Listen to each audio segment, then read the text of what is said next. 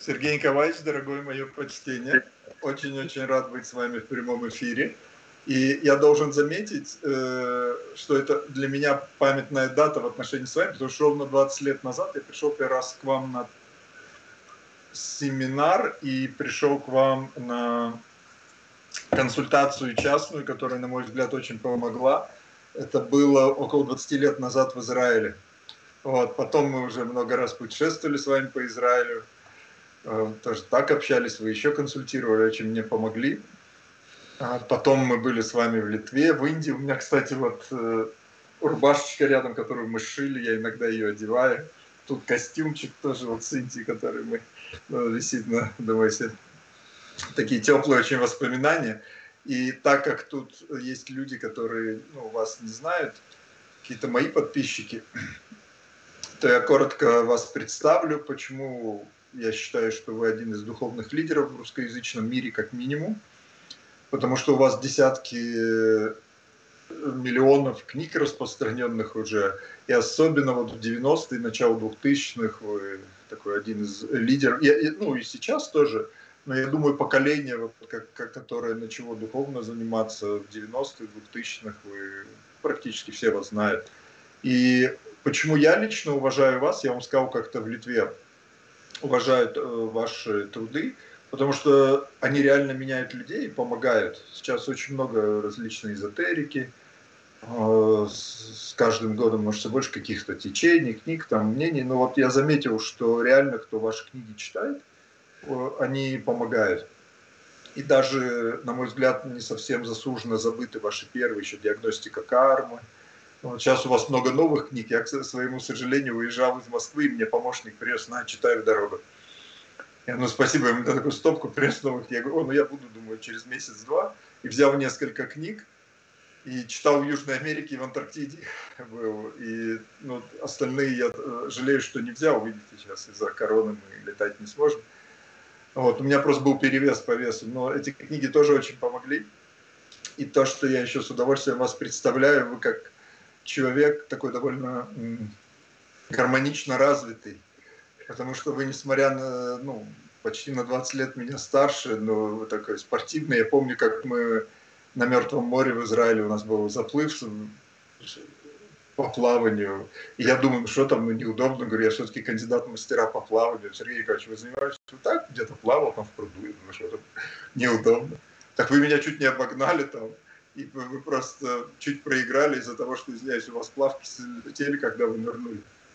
Ну, я не знаю, помните вы, нет.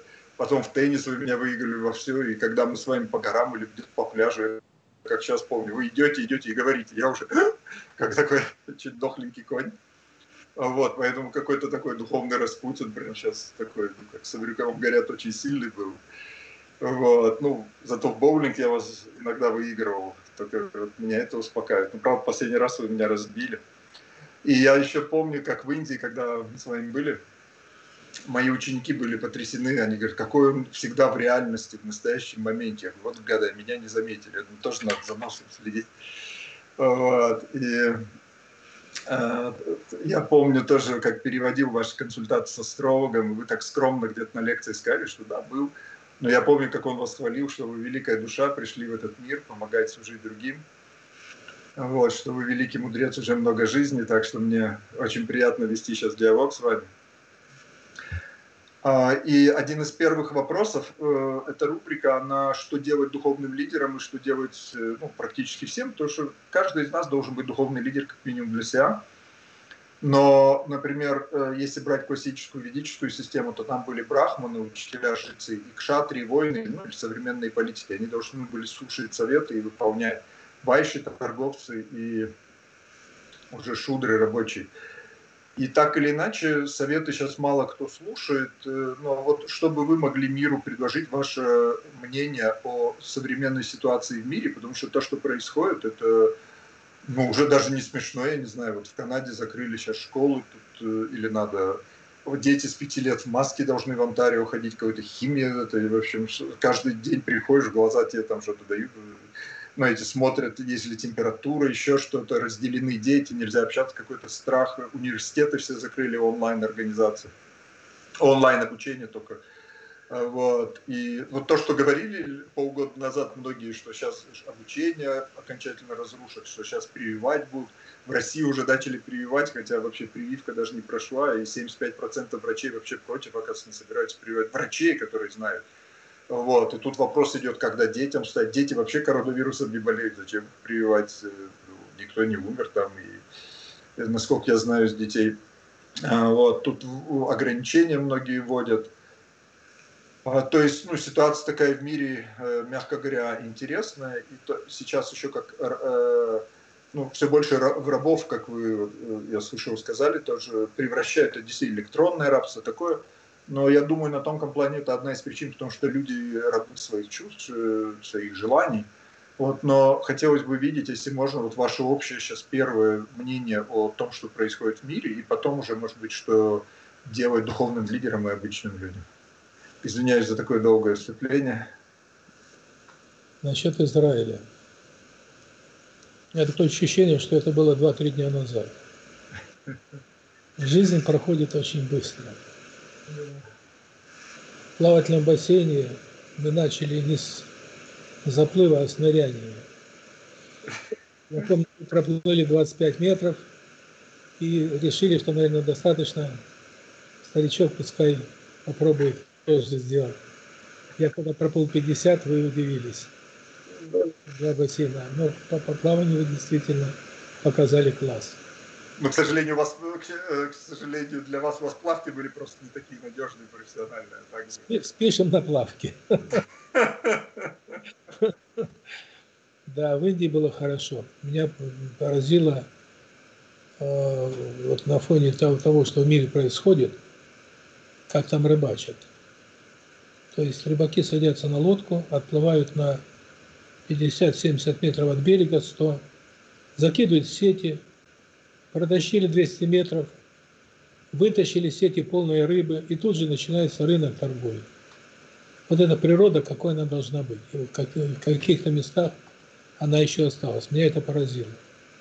Потому что когда в наших водоемах или в Средиземноморье, где-то в другом месте выходишь, но там такой картины уже не увидишь. Ну а если что касается нынешней цивилизации, понимаете, есть две точки зрения.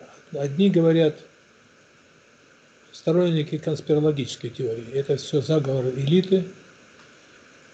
Сейчас э, автоматизация идет, роботизация. Фактически 90% э, рабочих рук не нужны это лишние рты, которые истощают планету. Поэтому, судя по всему, конспирологические теории о том, что 90% планируют уничтожить, они имеют под собой основу. Убивать будут нас конкретно. Мы к элите не принадлежим.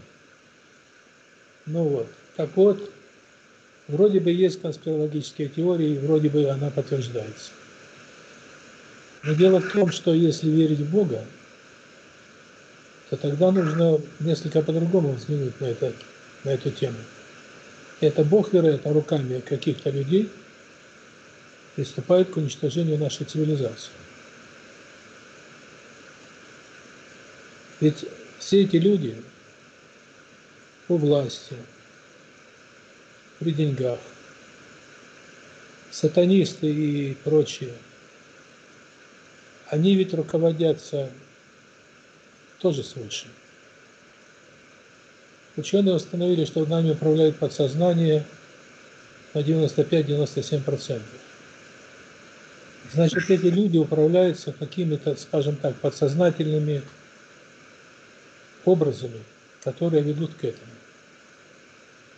То есть, по большому счету, я убедился в одной простой истине. Если хочешь понять, что происходит, никогда не ищи виноват. Как только нашел виноватого, все, Дальше думать не надо. Вот он виноват, его нужно наказать или уничтожить.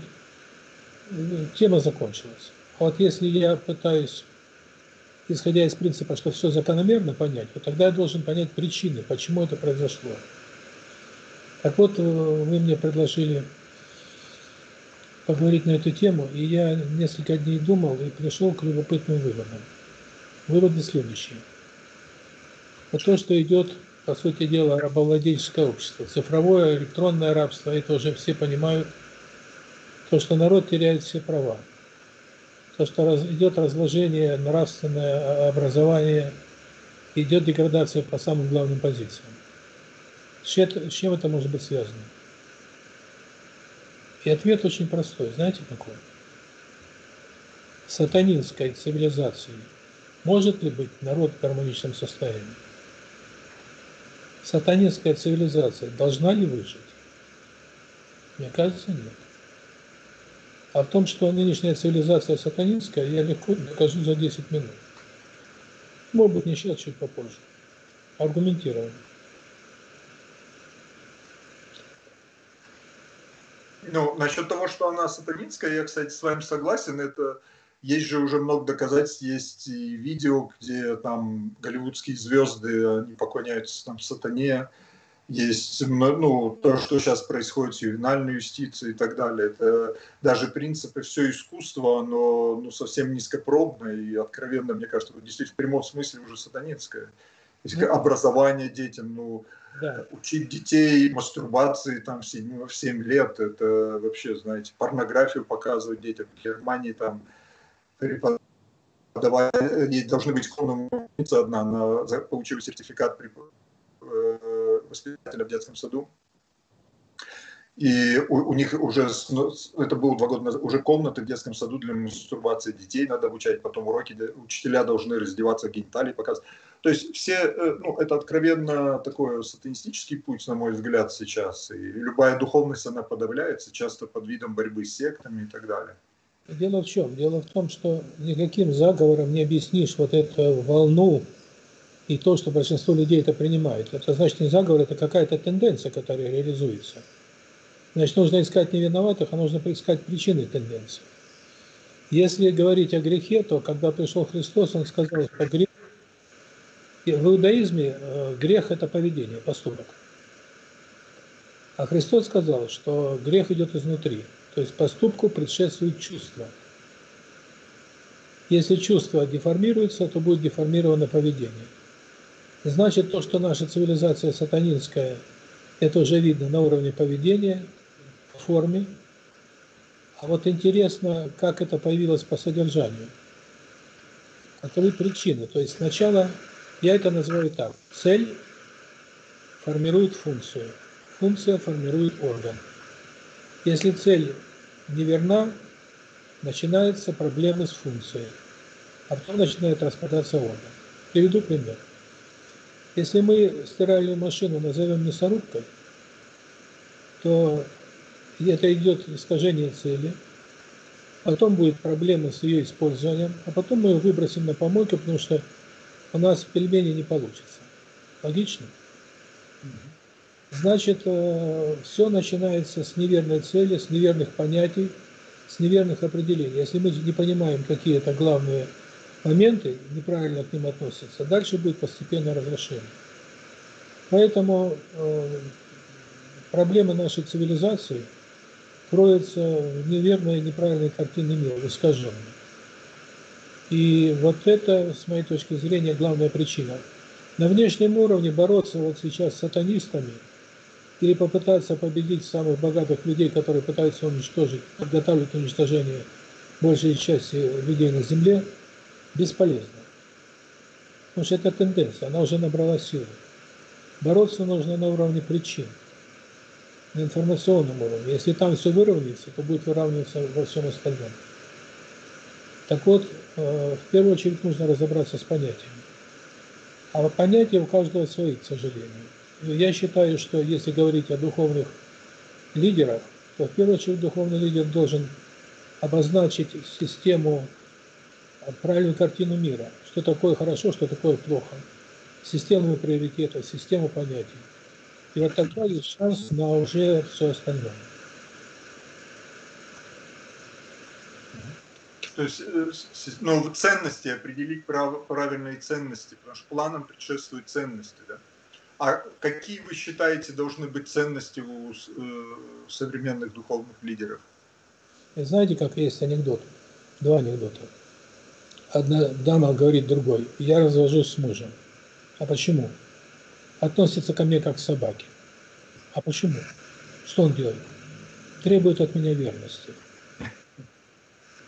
То есть система ценностей у каждого своя. Вот для этой дамы это собачье отношение к ней как к собаке. Или как старый еврей учит своего сына, запомни, сынок, когда тебе будет очень тяжело, тебе всегда придут на выручку друзья. И чем больше будет выручка, тем больше придет друзей. У каждого свое представление и свои понятия. Так вот, для того, чтобы, скажем так, говорить предметно, нужно более-менее разобраться в понятиях. А то мы можем быть похожи на двух человек, которые стоят на прямой линии, и там нарисована шестерка. Для одного это шесть, и это правда. А для другого это девять, и это тоже правда. Чем истина отличается от правды? Правда у каждого своя. А истина в том, что шестерка может быть девяткой в зависимости от угла зрения. То есть истина – это объединение правды, одной и другой. Для того, чтобы объединить, нужно чувство любви. Поэтому там, где любовь, там истина. А насчет сатанинской цивилизации, тут все достаточно просто. Вот давайте рассуждать логически. Какая цель сатаны? Я хоть написал недавно книгу «Диалог с повелителем дьявола», но так сразу. Но теоретически удержать в этом материальном мире, опустить душу на более низкие уровни вибраций, чтобы как можно больше ну, она погрязла в этих всех материальных э, играх. Цель сатаны – усилить греховность человека, говоря простым языком, правильно? Что такое грех, тогда зададим вопрос. А, от, э, отрешение э, от любви. Грех в переводе означает промах. То есть грех – это когда человек делает главной целью не Бога, не любовь, а что-то или кого-то другого. Логично? Значит, цель сатаны – подменить главное направление – любовь к Богу, вера в Бога. Поставить Бога не на первое место, а на второе, на третье. Вот главная цель сатаны. Причем не просто не отказаться от Бога, а лукавый сместить. Кажется, вот это тоже очень хорошо. Так вот, э, любое общество, любое государство, его основой является не экономика, не военная мощь, а религия. Потому что религия является основной, скажем так, картиной мира, которая говорит о том, как относиться друг к другу, как относиться к себе, к окружающему миру. Это основные понятия, которые лежат в основе поведения человека. Поэтому, если начинает э, умирать религия, общество обречено. Будет дальше умирать государство и цивилизация. Логично? Вот теперь возьмем религию, ту, которую мы называем христианской, которая ей не является. Значит, простой вопрос. В чем... Нет, по-другому. Вот когда говорят о том, в чем главная заповедь, в чем смысл религии, все говорят, возлюби ближнего, как самого себя. Правильно? Вот я не слышал от священников, чтобы они говорили, главная цель любого человека – это любовь к Богу. Вот не говорят и все. Я думал, почему? У меня знакомая была в храме, и священник говорит, знаете, главное – это научиться любить ближнего. Об этом говорится в Библии. Она подходит к нему, потом говорит, извините, батюшка, но вы не совсем правы, потому что это вторая заповедь, а первая заповедь – возлюби Бога прежде всего. Он говорит, ну хотя бы пускай научатся любить друг друга. Что это означает по факту? Это означает, что пускай научатся строить стены, а потом уже по фундаменте поговорим. То есть, когда мы вторую заповедь ставим выше первой, это есть уход от Бога. Мы любимого человека начинаем ставить выше Бога. Почему? Потому что главная заповедь – возлюби ближнего, как самого себя. И как ни странно, при игнорировании первой заповеди, вторая заповедь уводит человека от Бога. Так вот, почему э, нет первой заповеди? Почему священники забыли о ней? Ответ простой. Возлюбить Бога превыше всего можно тогда, когда есть что-то общее. Что, то, что соединяет Бога и человека. Если я изначально грешное существо, а Бог это абсолютно чистое существо, я не могу с ним соединиться, и я не могу к нему устремляться. Потому что любовь – это объединение, единение, устремление, уподобление. Почему это невозможно? А потому что только за Христом оставлено право быть Сыном Божьим. Хотя Христос всех убеждал, что все мы, молитва «Отче наш», о чем говорит? «Отче наш», «Отче не мой, а «Отче наш».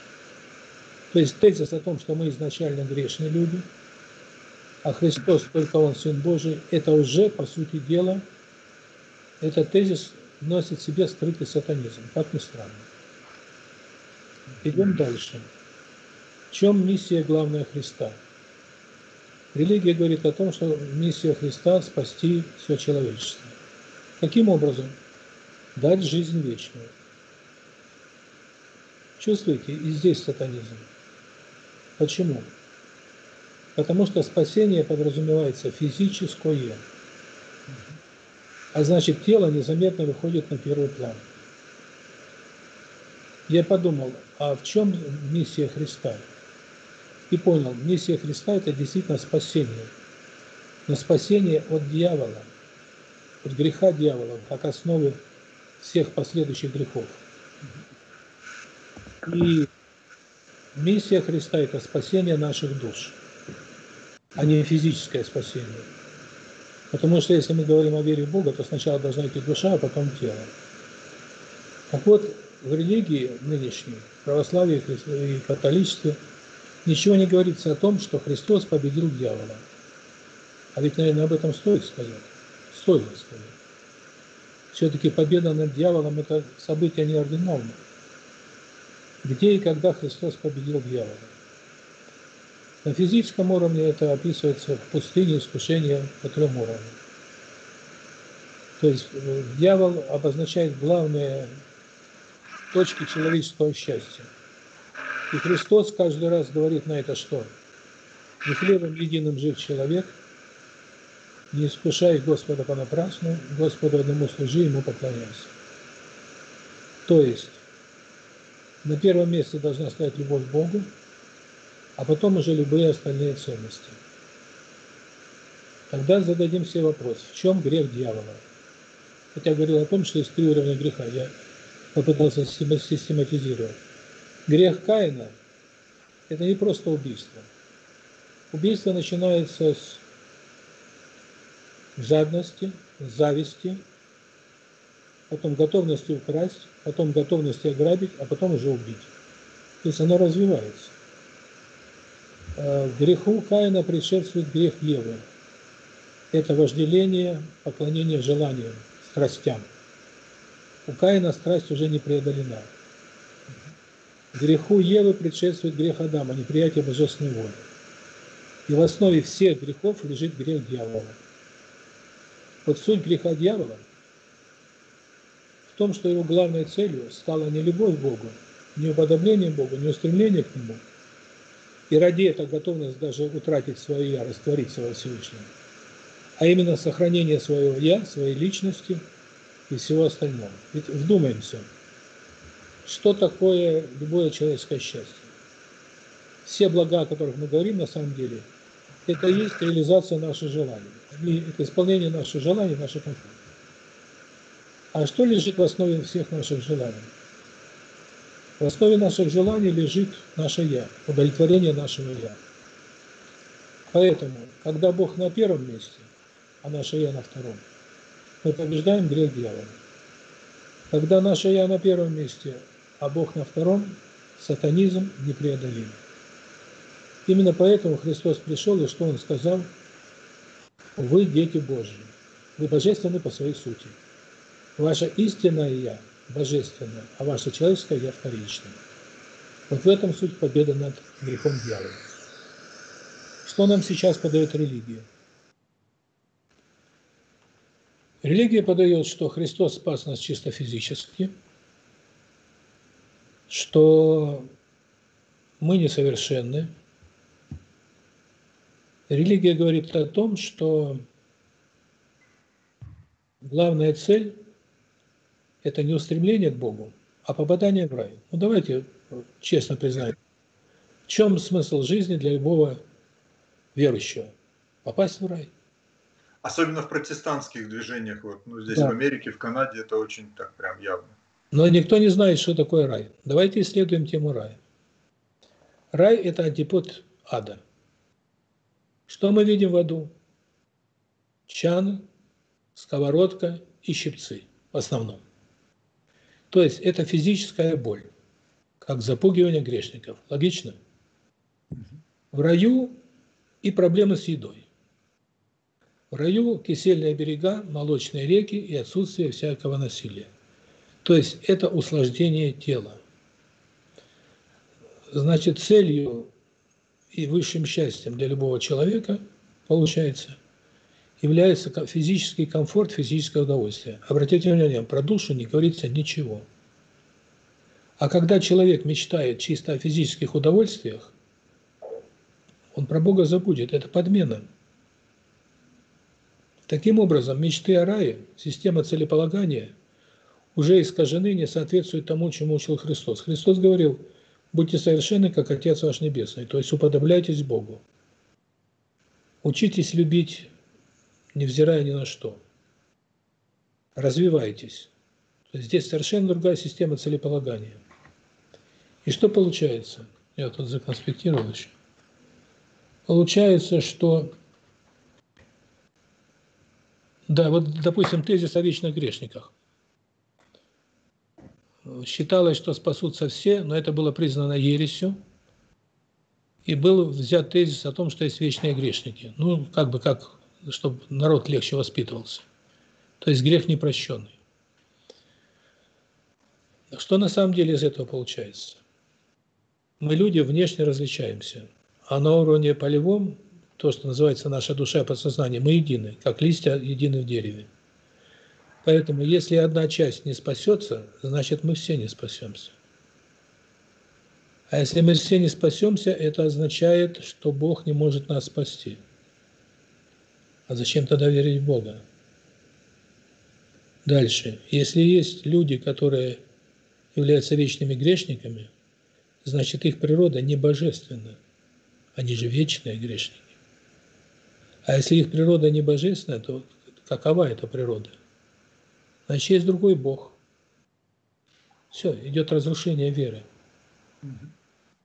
Я задумался над фразой, которую я не понимал десятилетиями. Я, можно сказать, всю жизнь бился над этой фразой.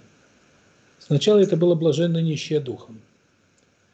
А потом фраза «Хулана Духа Святого» совершенно непонятная, загадочная. Я ее никак не мог объяснить. Помните, кто будет хулить Сына Божьего, простится, но кто, кто Духа Святого, не простится вовек. Вот сейчас у нас идет очень сложная ситуация, сейчас начался высший суд. И сейчас каждый грех будет усиливаться многократно, как и добродетель. И если хула на Духа Святого не простится, то, вероятно, это нарушение является чрезвычайно опасным, и мы должны в первую очередь его избежать. Правильно? Так вот,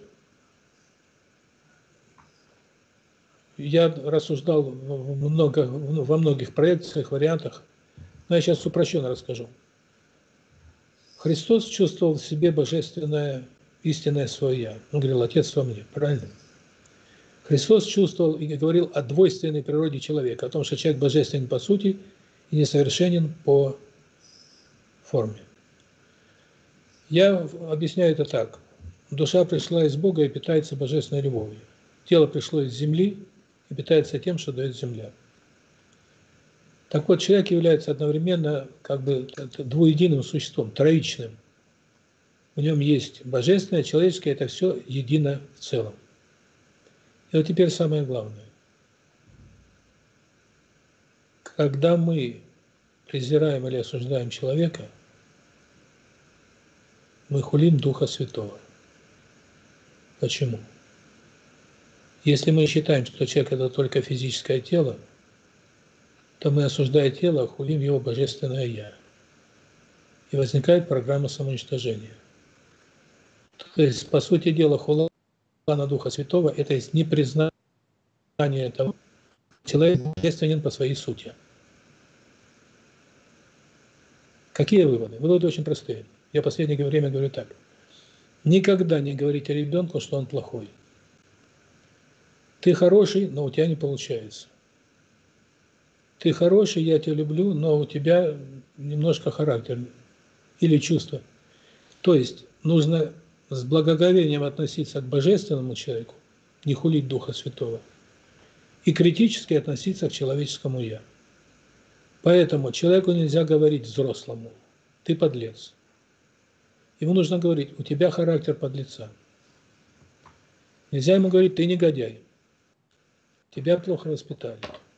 Или ты поступил плохо еще. Ты поступил плохо. То есть, когда мы оставляем место для любви, тогда мы не хулим Духа Святого. То есть при любой критике, оказывается, мы не должны забывать, что в человеке есть Божественное. Тогда не будет хулы на Духа Святого. И я часто, когда консультирую, я говорю, поймите простую вещь. Критика иногда необходима. Но перед тем, как сказать что-то критическое, скажите хорошее о человеке. И это хорошее, вот это теплое чувство затормозит от того, чтобы критика превратилась в уничтожение.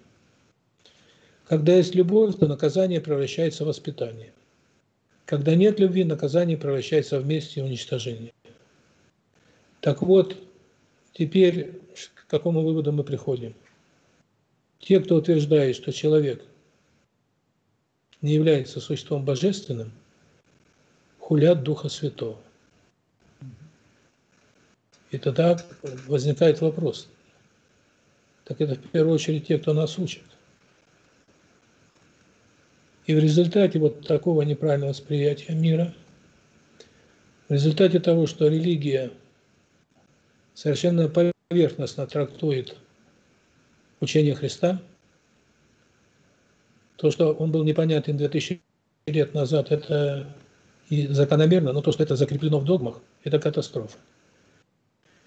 И вот катастрофа в религиозных взглядах перекочевала и стала катастрофой в наших научных взглядах. Вот вы никогда не задумывались о том, что понятие научно-технический прогресс является сатанинским?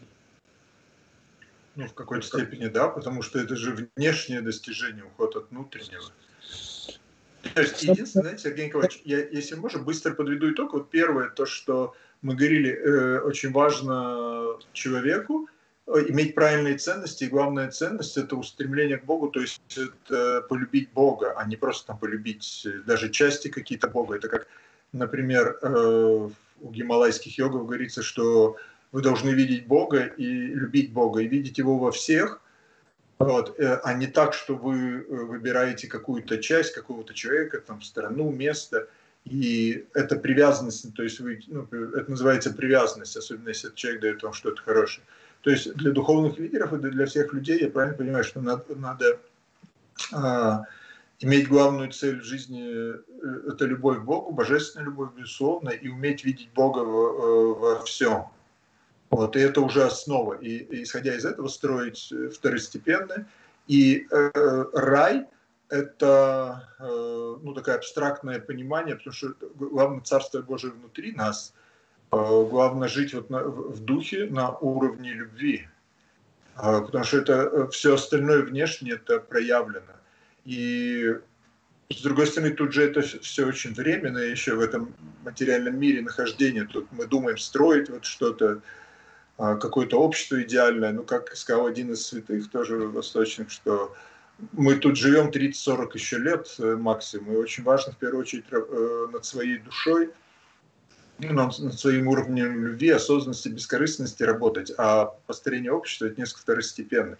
Потому что многие люди духовные, они как раз уходят вот в, в ну, какой-то внешний, социальную жизнь, и о своем развитии. Я бы это сравнил, знаете, с чем? Вот ставьте, я должна приплыть в какой-то пункт. И вот за год-два тем, что оснащением яхты. Смотрит, какой корпус, каюты, иллюминаторы, паруса, и вот, и вот только этим и занимается. Дойдет ли яхта? Это вопрос.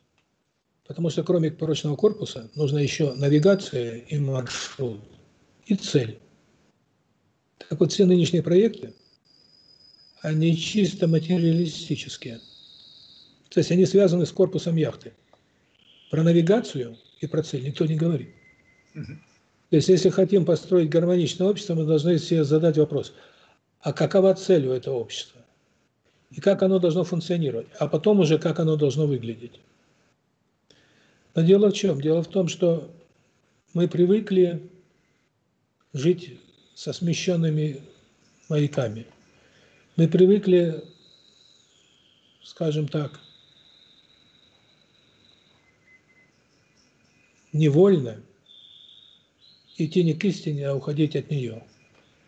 Вот простой вопрос. Что является главным условием прощения человека? Значит, ну, умение видеть э, Бога во всем и умение видеть в каждом человеке учителя и понимать, что это все создалось благодаря внутренним э, ну, да, программам. это логика. А с человеческой точки зрения, ребенок нахулиганил, я ему говорю, я, я тебя прощаю или не прощаю. В каком случае? ну, внутри мы должны его, наверное, всегда простить, а внешне наказать. Иногда надо пожестче за какие-то более серьезные там прогрешения сказать, что вот я так. Можно наказать, а можно не наказывать. От чего это зависит? От ситуации. Правильно, от ситуации и от готовности ребенка больше так не поступать. Вот ребенок ко мне приходит говорит, папа, я нахулиганил.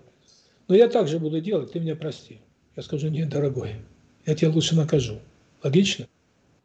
То есть условием прощения является готовность изменить свое поведение, больше так не делать. А значит и характер в какой-то степени. Логично? Значит, вывод какой? Для прощения грехов главное условие – это изменение характера. Так ведь? Если характер не меняется, а человек упорствует в своем заблуждении – его прощение – это его развращение. Логично?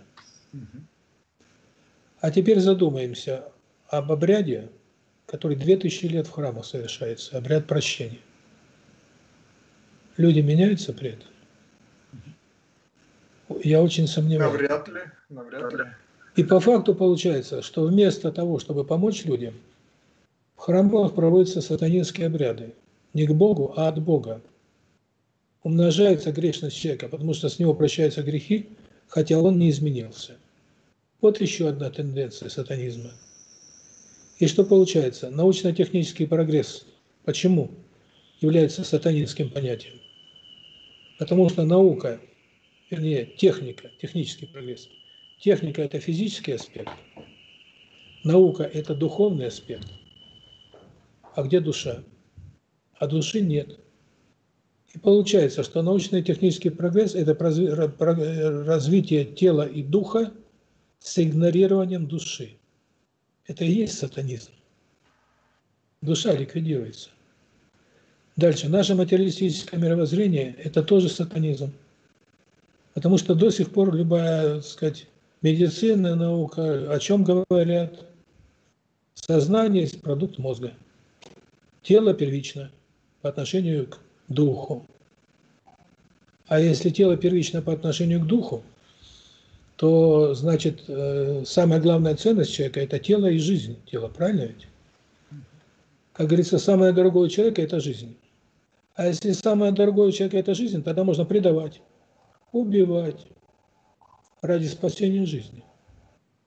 Пускаться на любые безнравственные авантюры, главное, жизнь – это хорошо – вот именно по этой логике сейчас на Западе все и вершится. Запрещают школьникам бросать друг друга снежками, потому что больно. На физическом уровне идет все, все, все усилия спасения физического уровня. А на уровне души, который наука до сих пор отрицает, идет полное разложение. Но никого это не, не волнует. И что получается? Нынешняя психология – это тоже сатанинская наука, как выясняется. Вы, вы в интернете читали заметочку о том, о психологах, об их судьбе? Если не читали, вот мне прислали.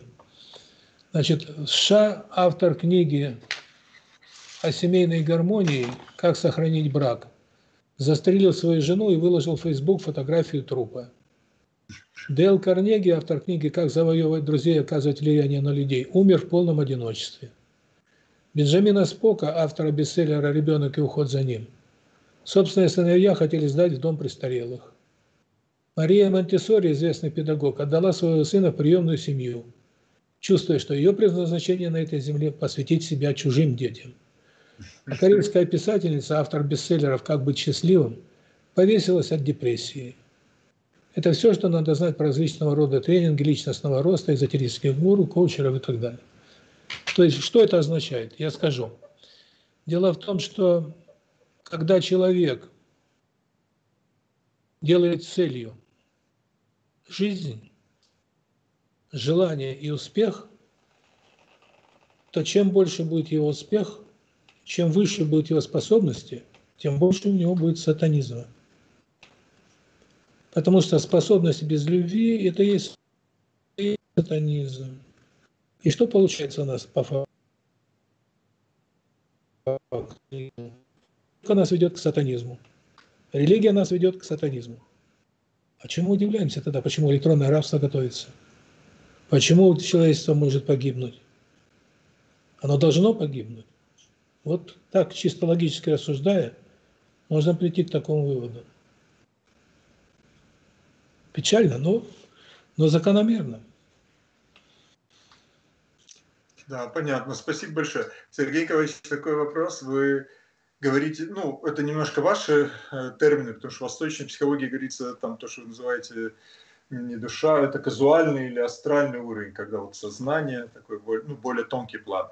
Но я лично вам благодарен, что 20 лет назад я пришел к вам, и я помню, захожу к вам, вы говорите, у тебя аура духовности. Я говорю, я да, такой вот, я 12 лет там медитирую по несколько часов в день, 5 лет монахом был, там благотворительное общество, людей кормлю, я такой вот хороший и вы так на меня смотрите, у тебя, да, там три креста, у тебя легкий рак легких у меня тогда начинался, и у тебя ребенок уже, ну, не жизнеспособен, и, ну, да, у меня дочь была при смерти, ты говоришь, у тебя, я, я помню, так опешил, как это, потому что я тогда считал, что духовность это, ну, всегда хорошо, что надо как можно больше э, в этой жизни посетить церквей, святых мест, больше молиться, медитировать, вот, и это даже частично буддизм, кстати, навевает, потому что это, ну, таким образом благочестие как набирается, потом лучше. Я, я, я совершенно был в шоке, что это может быть, мягко говоря, плохо, то есть дать э, ребенка инвалида, дать там рак легких и так далее.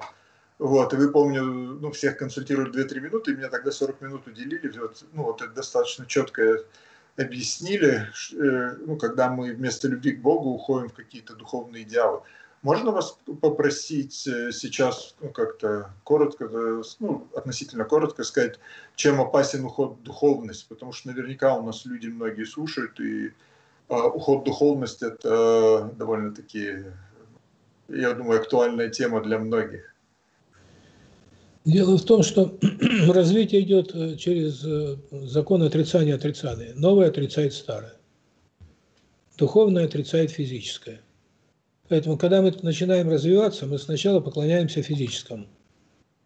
Потом понимаем, что привязанность к физическому – это не очень хорошо. И мы тогда говорим, вот духовное – это хорошо, физическое – это не очень. Потом мы понимаем, что и духовное, оказывается, может быть проблемным. И тогда мы начинаем привязываться к душевному. Вот семья, любимые люди – это главное. А потом выясняется, и это не самое главное. Почему Христос говорил – главные враги человека домашние его. Оказывается, и это не должно быть главным счастьем. А главное счастье – это любовь к Богу. То есть человек должен проходить по ступеням. Насчет духовности я бы сравнил так. Вот мы с моим дядькой 25 лет назад были в Лас-Вегасе. И улетали оттуда на самолете вот этот АА, American Airlines. Серебристый корпус, великолепный самолет – и там получилась очень любопытная ситуация. А, пустыня, воздух жаркий, разреженный, а сверху воздух холодный. Вот этот холодный воздух, он как потолок стал. Самолет стал подниматься и биться об этот холодный воздух. И начинается вибрация. Причем вибрация идет 10 секунд, 15 секунд. Я чувствую, еще 5 секунд самолет развал. Пилот сбрасывает, потом начинает опять подниматься. Опять да да да да да да да да да да да Если бы это была просто тряска, это ладно. Но представьте, я сижу в самолете и вижу, как впереди меня на метр люди подскакивают. Вдруг мне, до меня доходит, мы же в одном салоне. То есть сгибается корпус самолета на метр-полтора. Я обернулся и посмотрел на стюардессу, негритянку. Она была как салфетка белая. Вот тогда я сделал любопытное наблюдение. Когда у самолета проблемы, тряс, там, возможная авария, сначала плачут дети. Потом начинают где-то так постановать, подвякивать женщины. Потом начинаются крики. А вот когда реально самолет погибает, гробовая тишина, все молчат. Криков нет. Вот в этом самолете молчали все. И потом самолет, э, пилот сбрасывал раз в пять. Потом все-таки как-то поднялся, полетел. Мне понравилась реакция моего дядьки. Он поворачивается и мне говорит, вот это настоящие американские горки. Да. Так вот, насчет духовного и материального. Я бы сравнил так. Материальное – это возврат назад на базу, в аэропорт. Духовное – это биться о потолок вот этот, пока самолет не, разрух, не разрушится. А единобожие, правильный взгляд на вещи, это соединить все две противоположности. Вернуться, попробовать заново, вернуться и в конечном счете подняться. Так вот, нынешняя цивилизация, она поклоняется либо материальному, либо духовному. Либо поклоняясь материальному, как западная страна, она начинает разваливаться, идя к Содоме и Гаморе.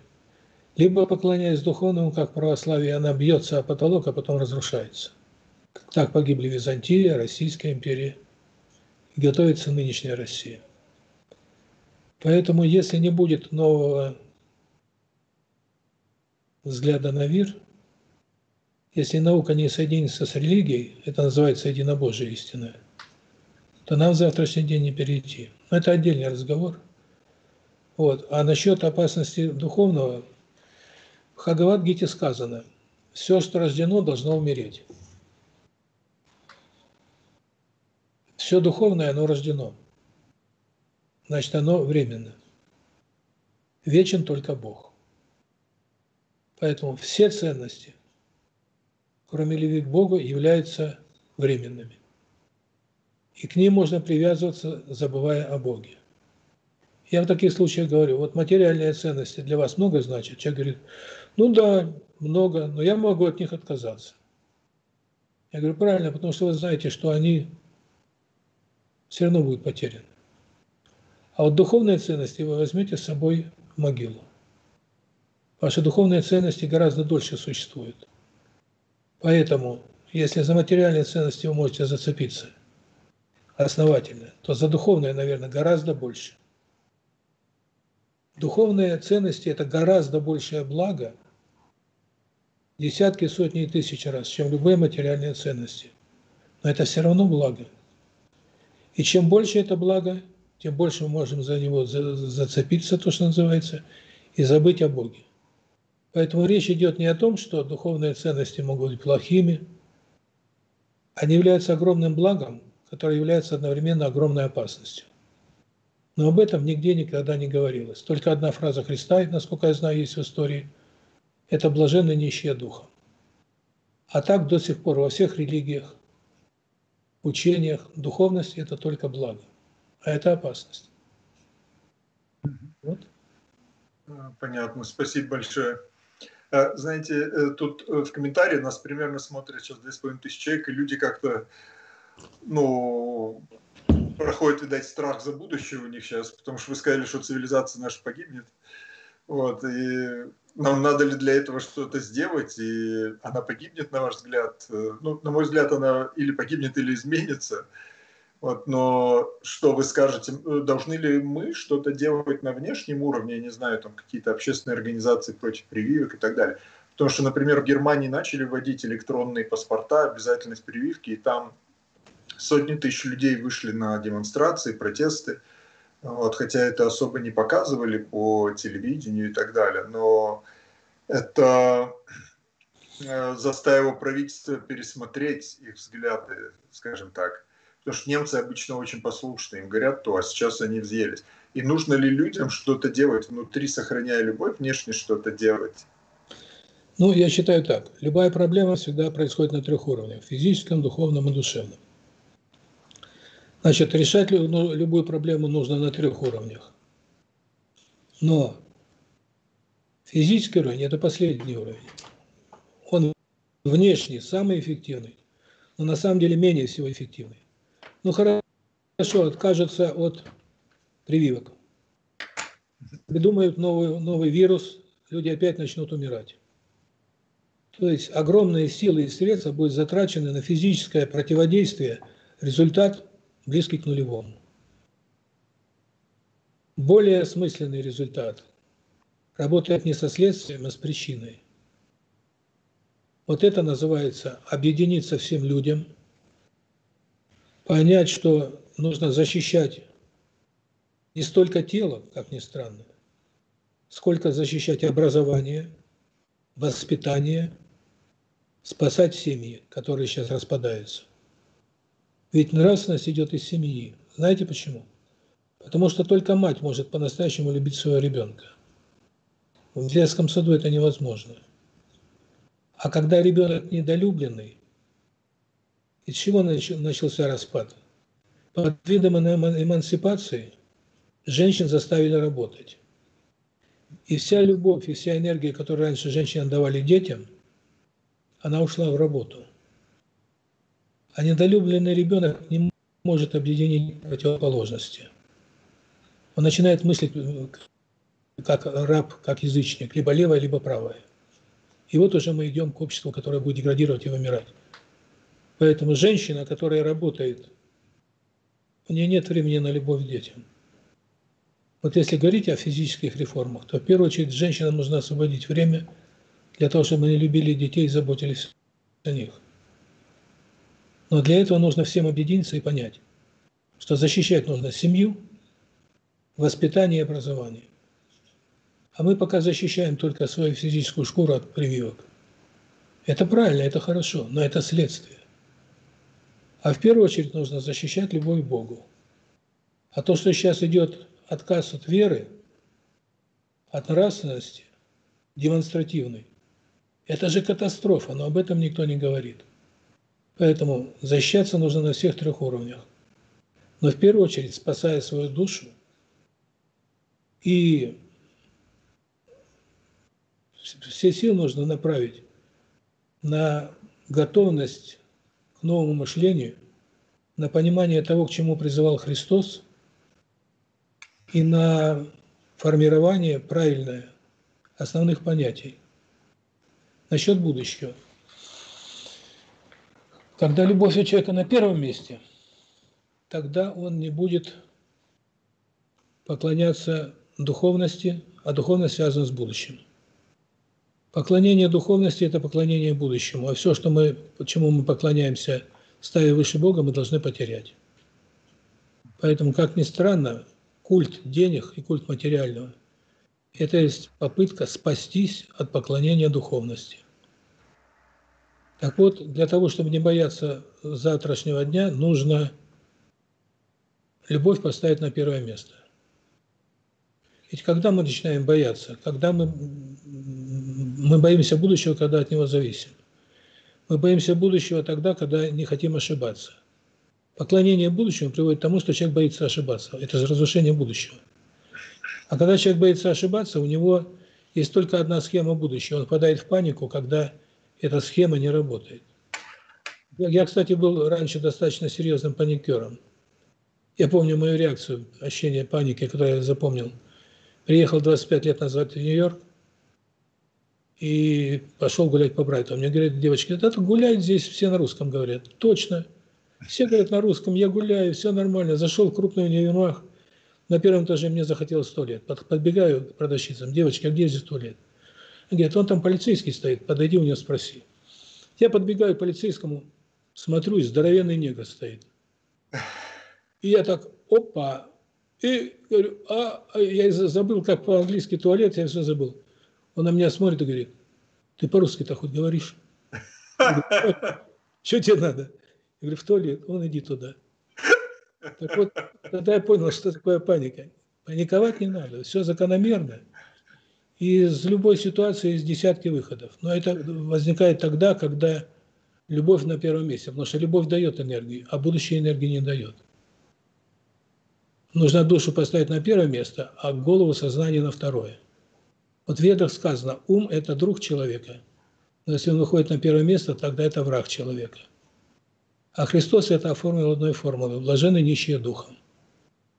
Поэтому нужно заботиться, жалко времени мало, но главное добиться чего? Непрерывности чувства любви. Вот тогда это спасет. Но для того, чтобы любовь была безусловной, нужно отбросить все то, что мешает любви. Нужно понять, что мы дети Божьи. Нужно понять, что каждый человек божественный, значит, это образ Божий, и нужно любить внутренне каждого человека. Нельзя осуждать людей. Нельзя плохо думать ни о ком, потому что это хула на Духа Святого. И нельзя думать о себе плохо. Если мы начинаем унывать, и впадать в пессимизм, это есть отречение от любви от Бога. Поэтому с нами будет все хорошо, мы все выживем, мы просто перейдем в новое состояние, мы просто будем мыслить несколько по-другому, но для этого нужно и душой стремляться, и духом, и телом. То есть все, что можно делать, надо делать. А то, что у нас получится, я не сомневаюсь. Но ну, я думаю, пора заканчивать. Как-то так незаметно, как пять минут прошло это время. Ну, у меня еще один-два вопроса, если можно, если вы уже считаете, что пора заканчивать, как вы как на правах приглашенного гостя, все ваше слово закон. Ну, гость не должен слишком долго задерживаться. Вовремя уйти – это есть вежливость. Ну, если можно, все-таки хотя бы еще один вопрос, Сергей Николаевич. Да.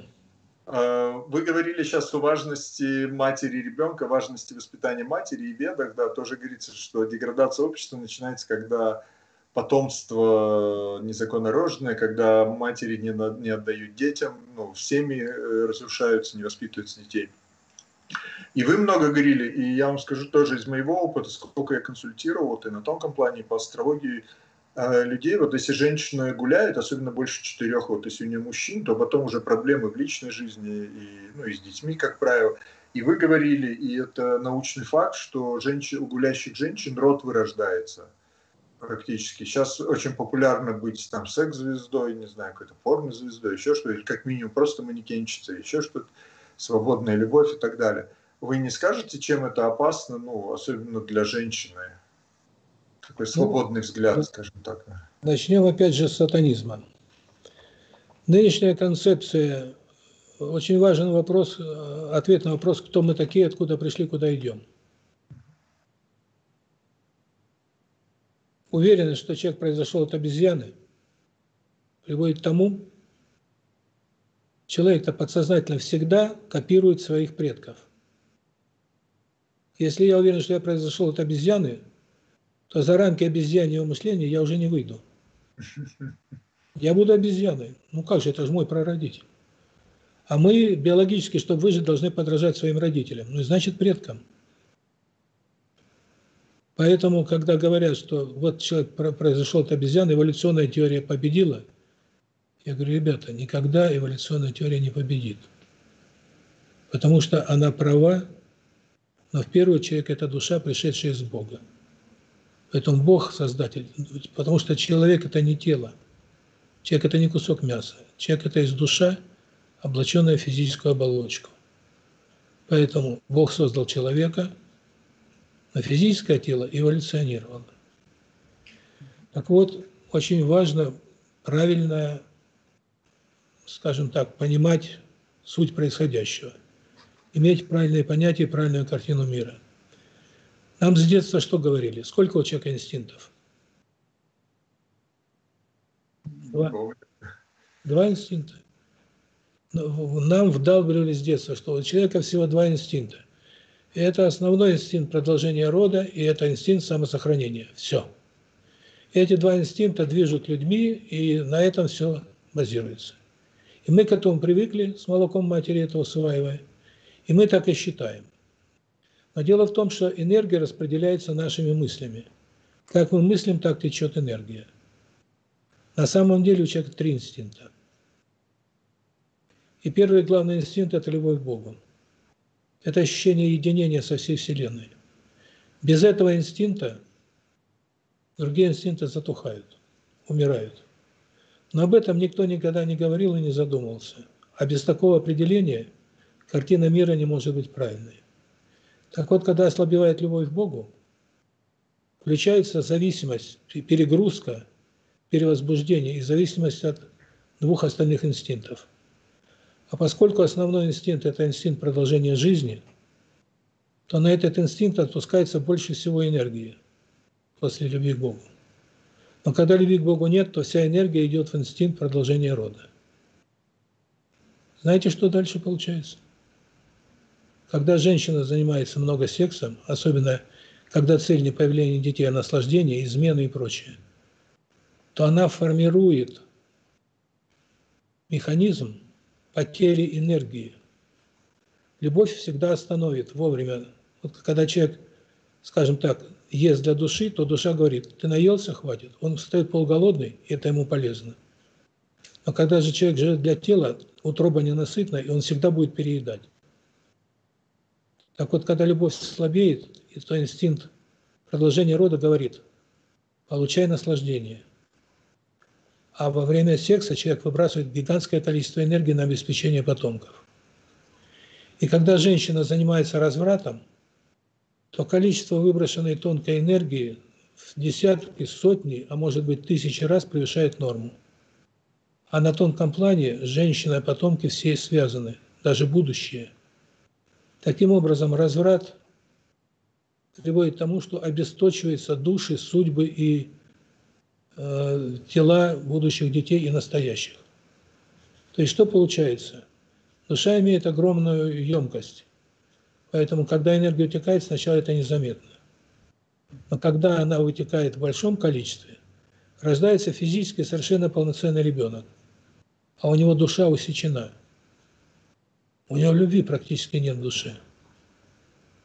И дальше такой ребенок может быть только рабом дальше он ослаблен душевно. То есть для того, чтобы быть нравственным, нужно очень много сил, много энергии, а ее нет.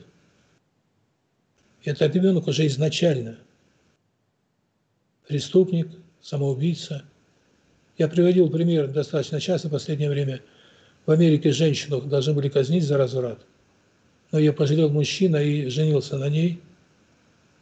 И потом 50, через 50 лет посмотрели судьбу ее потомков дети, внуки, правнуки.